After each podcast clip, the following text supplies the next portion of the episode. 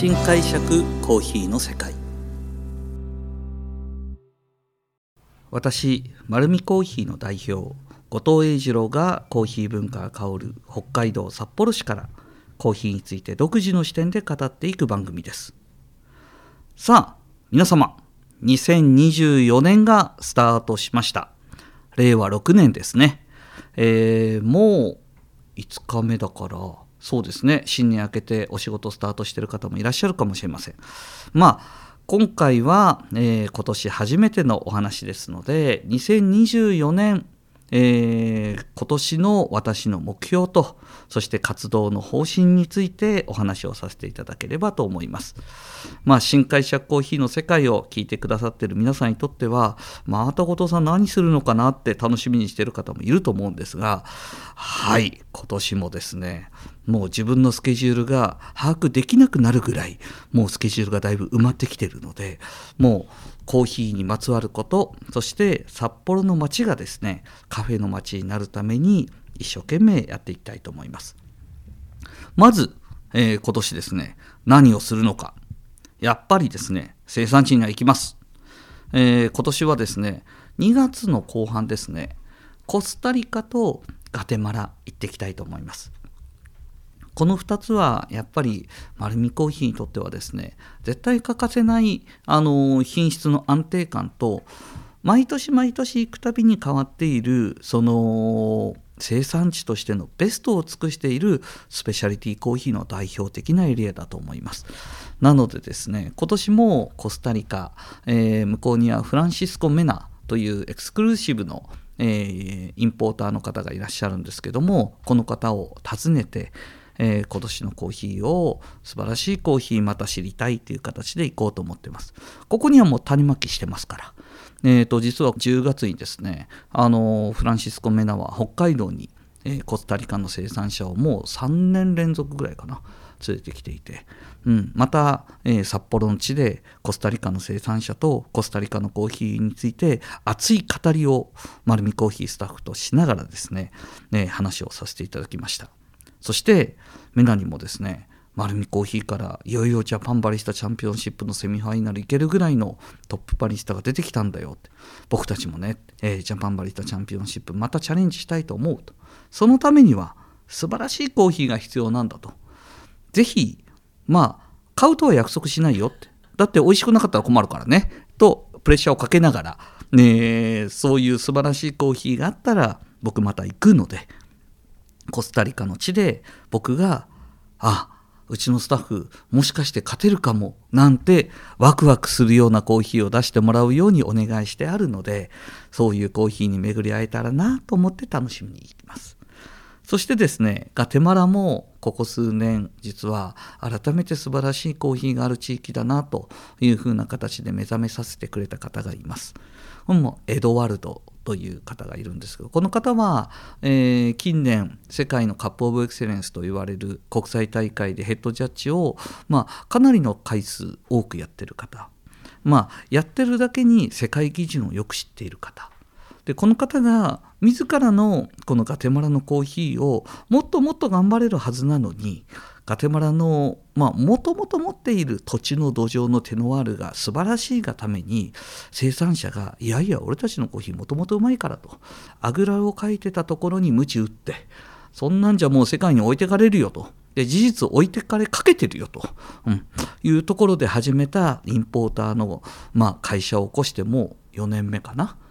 で彼のところには奇跡的にアジアで初めてアジアグループで初めてえーと、買い付け人として、まあ、官邸に行ったというご縁もあってから、えー、ずっと実は彼のところからコーヒーを買ってるので今年もですねやっぱりガテマラには行って彼のオフィスで、えー、今年の素晴らしいコーヒーはとその世界の味をするエドあの知るエドワルドだからこそ世界に発信したいガテマラのコーヒーを持ってるはずなので僕はそれを楽しみに行っていきたいと思います。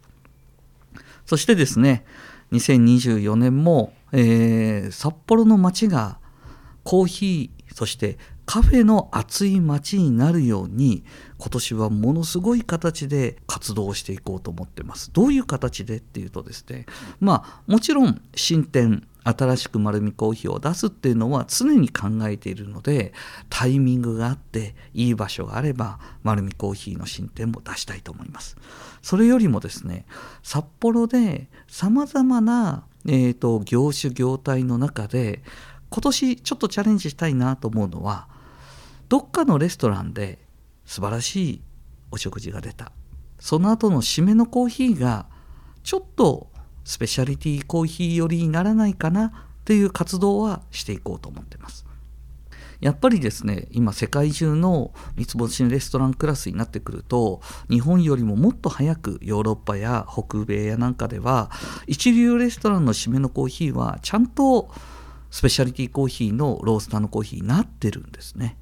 それが実はまだまだ僕たちのインフォメーション不足もあると思うんですがまだレストランだとか北海道にも素晴らしいシェフがたくさんいる中でそのシェフのコーヒーは未だ苦いコーヒーで占めている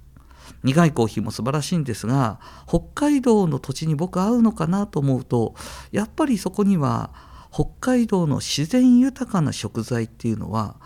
やっぱり香りがあって甘さがあってで鮮度がいいので後味が綺麗なんですよね。でこれはお肉にとってもお野菜にとってもそしてお魚にとっても共通してると思うんですよ。鮮度のいいものって後味きれいなんですよね。この後味きれいな食材を食べた後に濁りのある苦いコーヒー飲むのかっていうのが僕の疑問符なんですよ。これがスペシャリティコーヒーが持っているすごく綺麗な後味で、えー、コーヒーが持っている穀物としての鮮度の持っている産出これは果実由来です。果実類の産出と甘さでその余韻を完全に消さないで心地よく終わらせることができるのはきっとスペシャリティコーヒーのグレードだと思うんですね。なのでこういうことをもう少し2024年はしっかりと発信できるような体制をとって、えー、札幌の街全体が丸みコーヒーがではなく街全体があの素晴らしいコーヒーを飲めるそしてそれはえー、コーヒー屋さん全体でも取り組んでいくことなので丸みコーヒーだけじゃなくて素晴らしいコーヒーを求めるロースターもたくさん増えてます。僕も最近よく若手のロースターがどんどんどんどんお店開いたって話を聞きます。で僕はなるべくバレないようにこっそり行きます。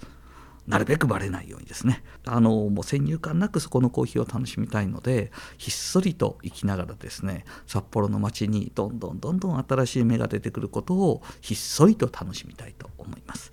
あのバレるとですね食器が落ちる音するんですよ。はい。なのであのそういうことがならないように頑張ってあの変装していきたいと思いますのでよろしくお願いいたします。まあ、こういうことをですねあの実際に進めていく中でまちづくりにも私今すごく、えー、参加させていただいてます。まあ、札幌観光大使みたいなことをさせてもらっていたりでその観光大使にも実は20名近い仲間がいてその人方と一緒に札幌の街の魅力を作っています。それと札幌の経済団体札幌商工会議所というとこにも所属していてそこの一緒に札幌の街を元気にしていこうという仲間たち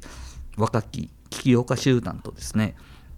えーと、街のプロデュースを今後していくんですけどもその中にもですねきっとコーヒーの魅力を伝えれればなというふうに思っています。まあそういう仲間たちと共に札幌の街がですねどこ行っても美味しいカフェがある。でどんどんどんどん注目されるとですねあのいろんなコーヒー屋さんも出てきてくれるんですよ。実は、えーと、昨年の暮れには全国的にも有名な猿田彦コーヒーさん大塚社長が率いるですね猿田彦コーヒーさんが札幌に出てきてくれました。実は前の晩あの一緒に飲んでたんですけどもその時にもぜひあの来たからお客さんなんじゃなくて一緒に札幌の街を盛り上げていただけますかっていうお話もさせていただきました。